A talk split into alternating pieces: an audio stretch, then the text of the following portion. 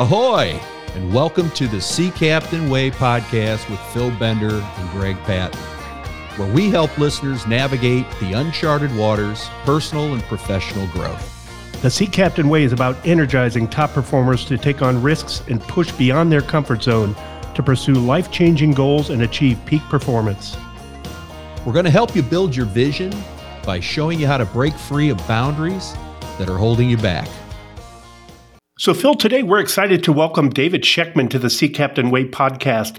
David is an executive coach at Evolution who works with CEOs, high potential leaders, and successful sales professionals on mastering deep change. David has over two decades of experience in executive coaching, organizational consulting, and leadership team advisory work. He challenges clients to push beyond self imposed limitations to change the world for the better. David's experience includes working with companies such as Slack, Twitter, Coursera, Paylocity, Collective Health, Northwestern Mutual, ADP, and the Entrepreneurs Organization. Welcome, David. Welcome, Thank David. You. So good to be with you. Yeah. So, how do you two know each other, Phil? How did we get lucky and get somebody of David's caliber booked on the Sea Captain Way podcast? Right. Well, it's mainly because he could be my younger brother. We do have a doppelganger type look here. He chose the same hairstyle that I have. and uh, so I'm always impressed by people who admire my well coiffed do. but actually, David and I go back, gosh, 25 years probably and his uh, father was my executive coach and uh, and his stepmother as well, and uh, they were instrumental in the development for Lisa and I way back in the day. And so David and I met as he was getting started. And my gosh, David, what you've done since we met the first time is truly awesome. So it's really great to have you today. Thank you, Phil. I really appreciate that. And uh, I just want to add a little bit in answer to that question. At the risk of sounding ingratiating, uh, I'm not sure that my bio would read that way without your graciousness and desire and openness to invite me in to work with you and your organization in about 2001 or so. Yeah. So I'm very grateful uh, for the chance you took on engaging me and I'm very excited to be here with you today. Well, thanks, buddy. And it's about time you recognize that. no, no, I'm just a photo. Look, I shaved my head. I'm trying to look like you. I mean, I guess it finally had to come out, right? I finally had to admit it. Eventually, right? Well, let's get started. You know, your uh, your bio says that you work with CEOs, high potential leaders that we know, and successful sales professionals on mastering this concept of deep change. Okay. Can you expand on what that means, mastering deep change, and why you take this approach to working with your clients? Absolutely. The term deep change was first coined, or at least the first time I came across it, it was coined and popularized by an author named Robert Quinn. Wrote a pretty big book of the same name, and I think it was the mid 90s. It was very successful and embraced by a lot of people. And it really helped frame in my mind key issues around change. So, just to think of it very simply, if someone is looking to do a little bit more or a little bit less of something, that's incremental change. It's not irrelevant, it's not useless, it's something we all do most of the time, but it's different than deep change. Deep change is transformational work. It's letting go of the past, embracing the future. It's getting out of deeply ingrained patterns that can often keep us stuck or just continue to deliver the same results. And most importantly, it can be disorienting and quite frightening. So, this is work that I think at one time, certainly around the era that you and I first engaged, Phil, was important to do on a routine basis or even on a kind of annual, semi annual basis. But I think the world has really shifted now to the point where deep change is table stakes for being effective in the economy that we've got. So I do think that there really is a case in the world we, that we live in now, the business world, even other parts of the society that we're in, where deep change is really essential to be able to master. Personally, for me, I could be doing other work in different areas, but I really like deep change. It's in feels like it's in my soul. It's why I was put on the earth And it really attracts me to those sorts of opportunities. So I found myself working with entrepreneurs, individuals, groups, and large organizations where that kind of change is not just something that can help people stay competitive, but it's really essential ingredient to being active in the environment. Wow. Well, that's a mouthful right out of the gate and inspiring to boot. What do you think about that, yeah, Greg? Well, could you, is there an example you could share of this type of deep change that you've watched someone accomplish? Yeah, absolutely. Let me start with some examples of uh, that are familiar to work that both Phil and I have done. We both have had a lot of experience of working with successful salespeople and sales leaders who are in dynamic organizations. And when I first came on the scene, the way that people were successful was to find a sort of niche that would be a good foot in the door and a way to really establish some sort of consistent business. And then you could really grow that in an organized and pretty straightforward approach. It was never easy, but it felt pretty mm-hmm. straightforward. And people were able to lock onto a product or maybe a suite of products that seemed to be very meaningful to people. And then that became a touchstone for success. Certainly in today's environment now, people are coming into the same role of working in financial services, being advisors, but the career that they're literally in is transformationally different 10, 12 years into the business. They start in one way of thinking of themselves, establishing themselves in the business, looking at the marketplace, and oftentimes are in completely different businesses by the time they find their footing. And then transformationally in totally different walks of life by the time they're veterans in that work. That cannot happen just through studying material, reading information, going to lectures, seminars, and watching videos that requires a deep interpersonal transformation. It requires people to look at themselves mm-hmm. differently. Look at the marketplace mm-hmm. differently, show up in ways that are profoundly different. And that's an exciting journey, a terrifying journey, at times a disorienting journey, but it's ultimately very lucrative if you're able to do that well. And so the partnership of the coaching and advisory work is helping people look at that and understand what's really required for them and how to make sense and meaning of the journey. That's right. Yeah, well said. There's a level of intensity involved, which is going to kind of segue me over to the next question. So, your website says that as part of your coaching philosophy, you agree with NYU professor Scott Galloway's quote. And I'm going to read this, make sure I get it right. Capitalism is full body contact violence at a corporate level so that we can create prosperity and progress that rests on a bed of empathy. So I uh, rarely use this term, but I'm going to have to ask you to unpack that for us because that is a supercharged statement.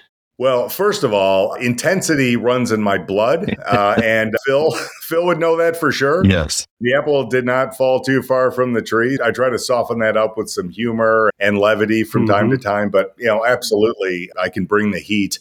So it's no uh, surprise that I'm attracted also to thought leaders and ideas that have that kind of burning mm-hmm. bright energy and nature uh, and mm-hmm. radiance to them. So, to me, I don't want to get too much on a soapbox here, but I really believe that this quote speaks to what's possible, the ability, the capacity for our society. I think that we live in a world of way too much either or thinking. My experience is that a lot of people, maybe even most people, would say that one half of that quote makes sense. They would say, business is tough get over it.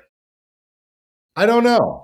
I think capitalism can be really cruel if we're not careful. I think we need to guide it. I think we need to put have some intentionality around that, some consciousness and some guardrails mm-hmm. at times. Or people would look at the other side and say, we all need to get along. We need to be happy. We need to make everybody comfortable.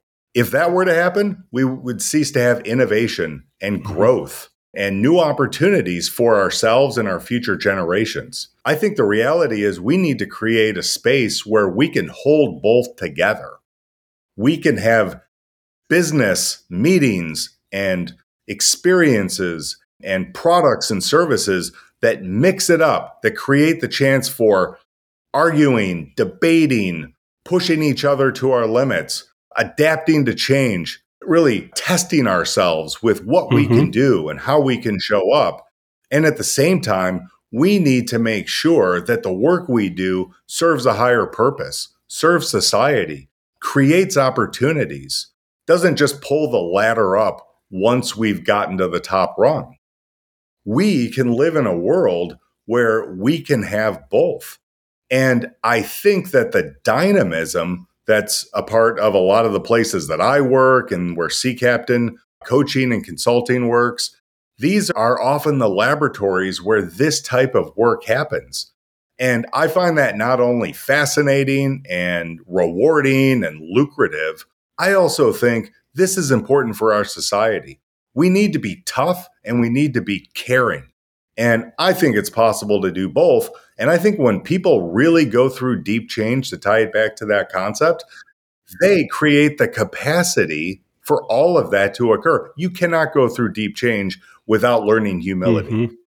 Once you have humility, I think you can see the struggles that other people go through and the opportunities for supporting and helping them. And then I think you can decide I'm going to work hard. I'm going to challenge the status quo. I'm going to push the people around me to their limits because that's the right thing to do. And that's the way that I can make a mark on mm-hmm. society. So good, David. That is everything that I, I felt. I, I, heard a little bit of your dad and a lot of you, and and that's uh, really a cool uh, statement because when I talk about my coaching, I say that I'm thoughtful but direct. And that it's interesting because that speaks to both of those elements that you just shared. Right. And so Absolutely. can you be thoughtful, caring, but also drive your agenda, drive the next stage of development and growth and which is a part of leadership. Mm-hmm. So very, very cool. God, I'm having a good time listening to you today. well, the bare knuckle nature of that reminded me is it was it Mike Tyson that said everybody's got a plan until they get punched in the nose. That's right. That's right. That's right. So, That's a- so Sea Captain Coaching, we work with clients to help them gain clarity around their vision, mission, core values.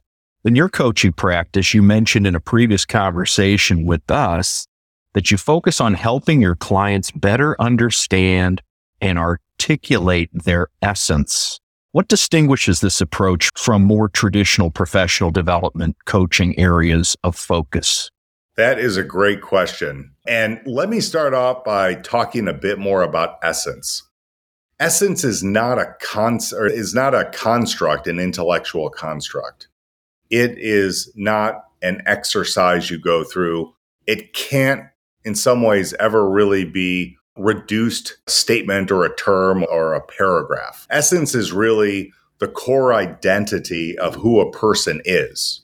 And what, what's funny is when I often bring this up, people will say something to the effect of like, well, why would I need you to tell me that? Or why would I need to hire somebody to come in and talk about essence? And what I feel like I've discovered, and maybe you've seen this in your work too, Phil, is most people don't know what their essence is you know, they may have some sense of what it is that, you know, has come to them at various moments throughout their lives. Sometimes in crisis, people get a sense of their essence because they stop thinking so much about everything and they just do what they believe is correct or appropriate.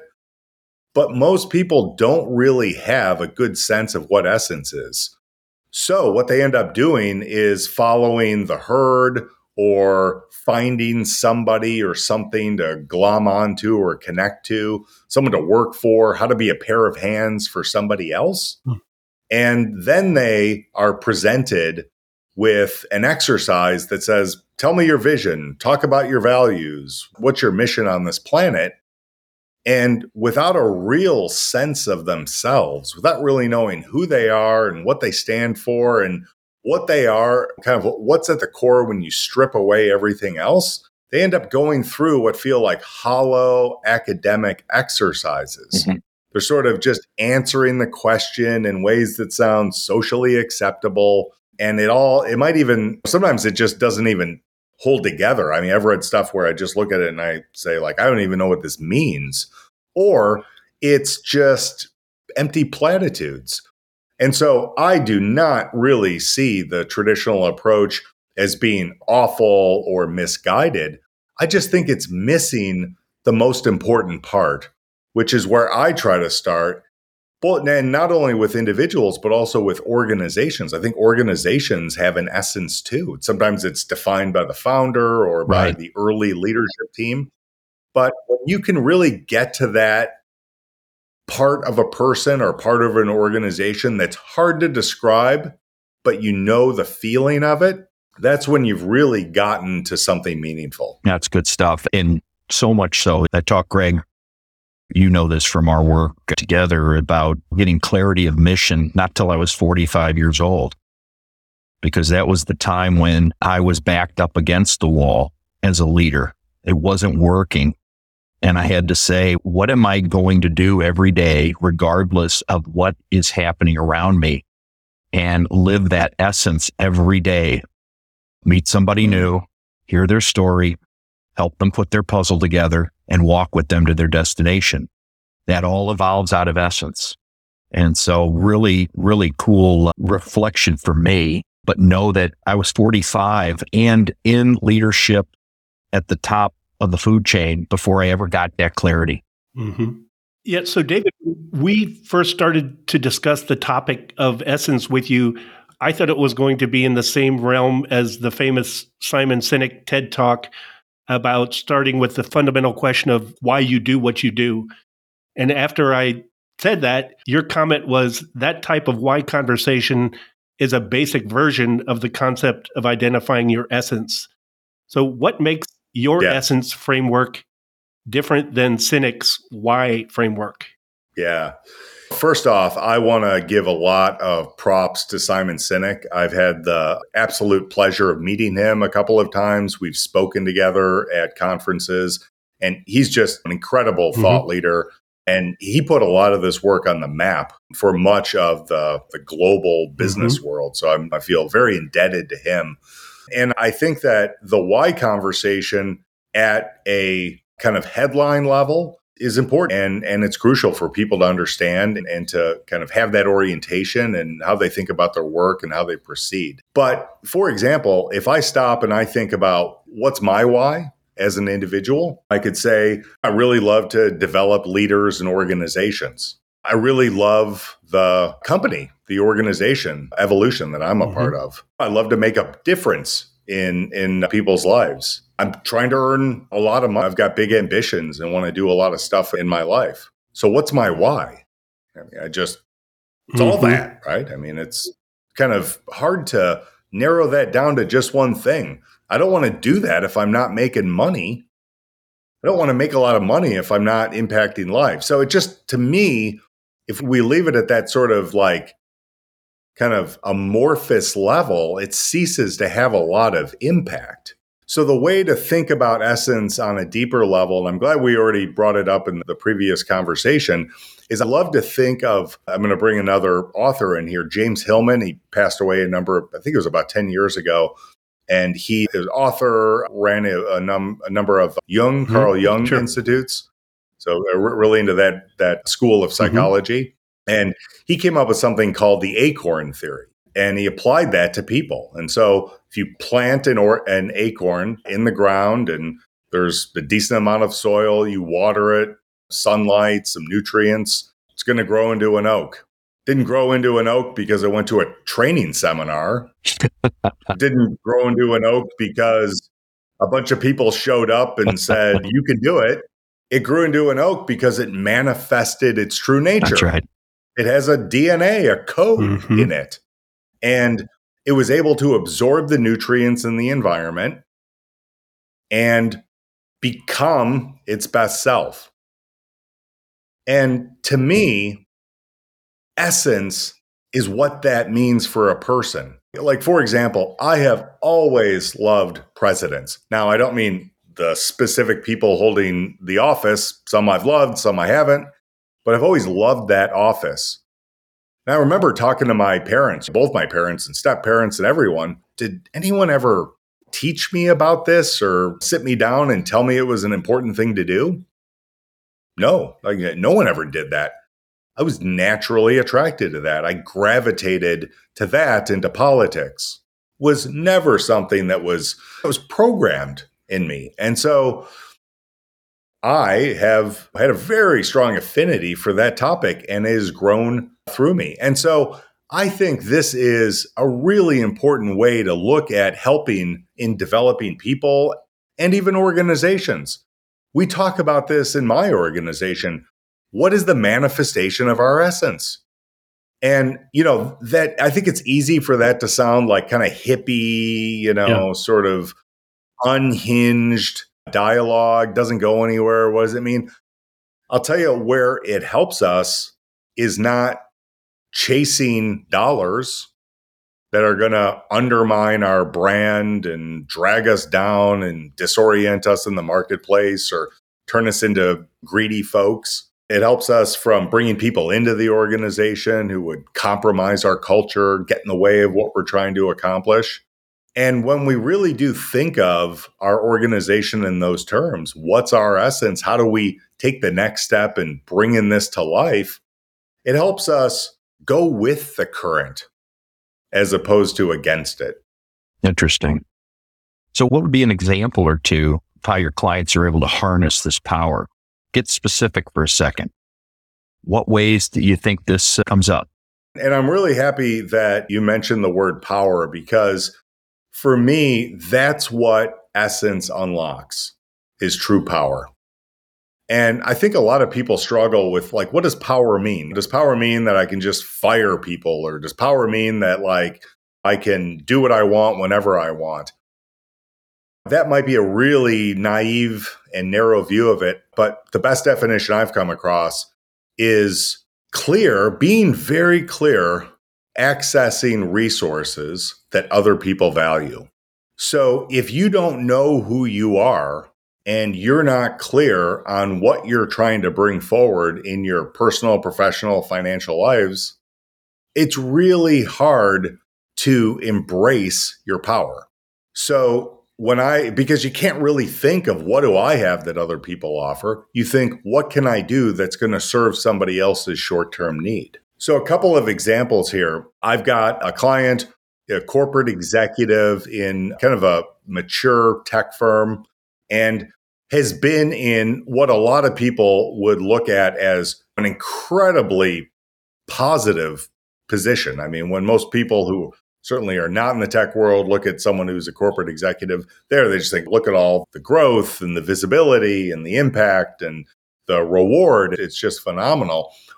But if you're not careful, you can really get chewed up and spit out in those environments. They're very demanding and very challenging for people to work through the reward tends to be high, but the price can just be miserable to folks. And so I am working with someone who it's been a long term coaching relationship, feel great about that.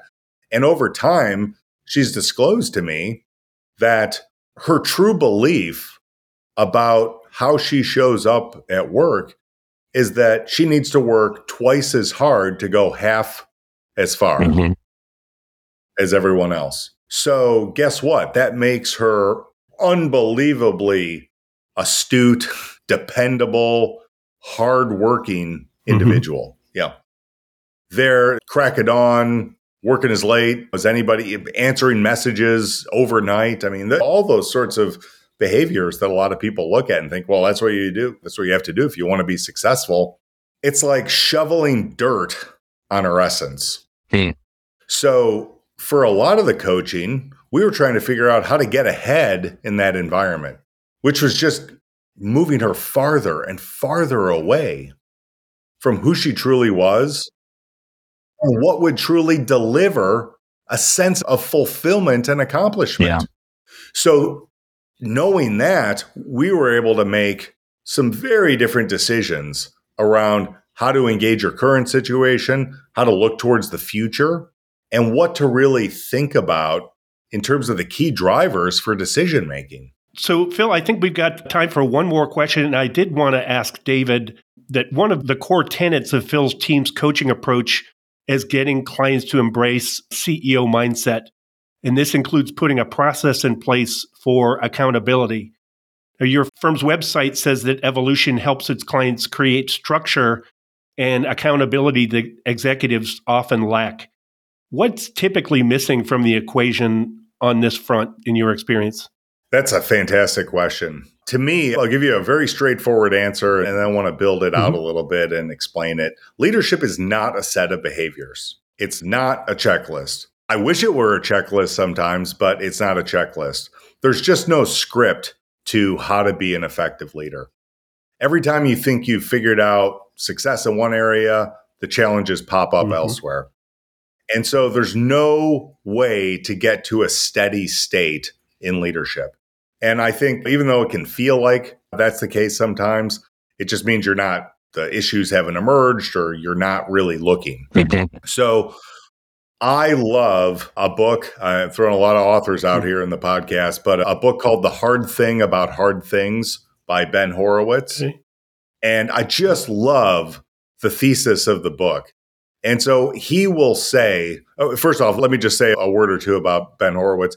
He was a tech founder, launched a lot of successful companies, and now is one of the co founders of Andreessen Horowitz, which is one of the biggest VC firms on the planet, real mover and shaker in the global economy. His thesis is that most books are written for leaders who want to avoid dealing with challenges. His book is written for leaders who are in challenges and have no way out and have to figure the path on their own.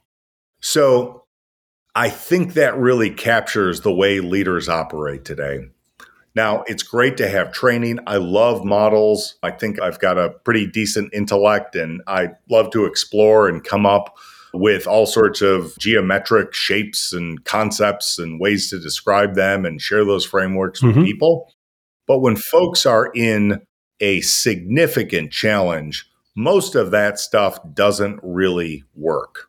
So, an example here, just to share from some of my background, is when I was in grad school, I studied organization development. And for anybody who knows the field of OD, one of the very first tools that he brought into the business world was something called a T group. And I think maybe it stands for training group, but no one ever remembers the original name. It's just T group. And it's meant to really strip away a lot of the artifice or the structures that show up in people's situation. So let, let me give you an example. We decided we were going to, we subdivided in our larger cohort into these small groups of about seven people. We had a faculty facilitator. And we were told we were going to be in these groups for about two and a half days. So we were going off to these secluded little meeting areas, and our facilitator was going to take us through. So we were you know, a little nervous, but excited about what was coming. It sounded fun, sounded interesting. So we gathered, we sat down, and a faculty member, I remember Professor Worley, he leaned forward, put his hands together, and he said, Begin. And we kind of nervously looked around and said, Begin what? Yeah. Like, what are the instructions? And he said, Begin. So when people will say, Why can't you meditate? All you're doing is nothing. Why is that so hard? And for those, you know, of us who meditate a lot or have tried to meditate a lot, that's one of the hardest things to do is nothing. So we were freaking out we're a bunch of like high achieving graduate students. We're trying to do a good job. We want to please the whoever the authority is. And we can't figure it out because we don't know what the hell to do. Yeah. And we don't know who we are without an assignment and a role. Right, right. And a target. So we had to, so I won't tell you the full story the first two hours were just unbearable. like people were screaming and getting up and storming out of the room. It sounds ridiculous, but in the moment, not having that kind of external clarity made it so hard to know who we were. So, what we finally figured out was the assignment was to figure out who we were. Wow. That's so good. Very So- zen. I think that's a really good metaphor for being a leader in the contemporary world that we're living in is there are signposts, there are guidelines, but nobody really knows what's coming and nobody really knows what to do. So it's time to get clear on who we are, what we stand for, what we're trying to accomplish, and then go find what we need. So good, David. Oh my gosh. That's a great way to end up here. Um, thanks for so much for being on today. Very special. And your clarity, your essence, there I said essence, your essence of just being clear, concise, and giving perspective is powerful. How does uh, someone get in touch with David Shechtman?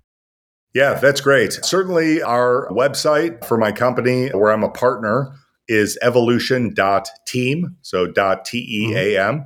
And I want to make sure that my email address is in your show notes. So I, I don't want to uh, share that on air, but let, let me put those into the, or have you put those Sure. in the show notes.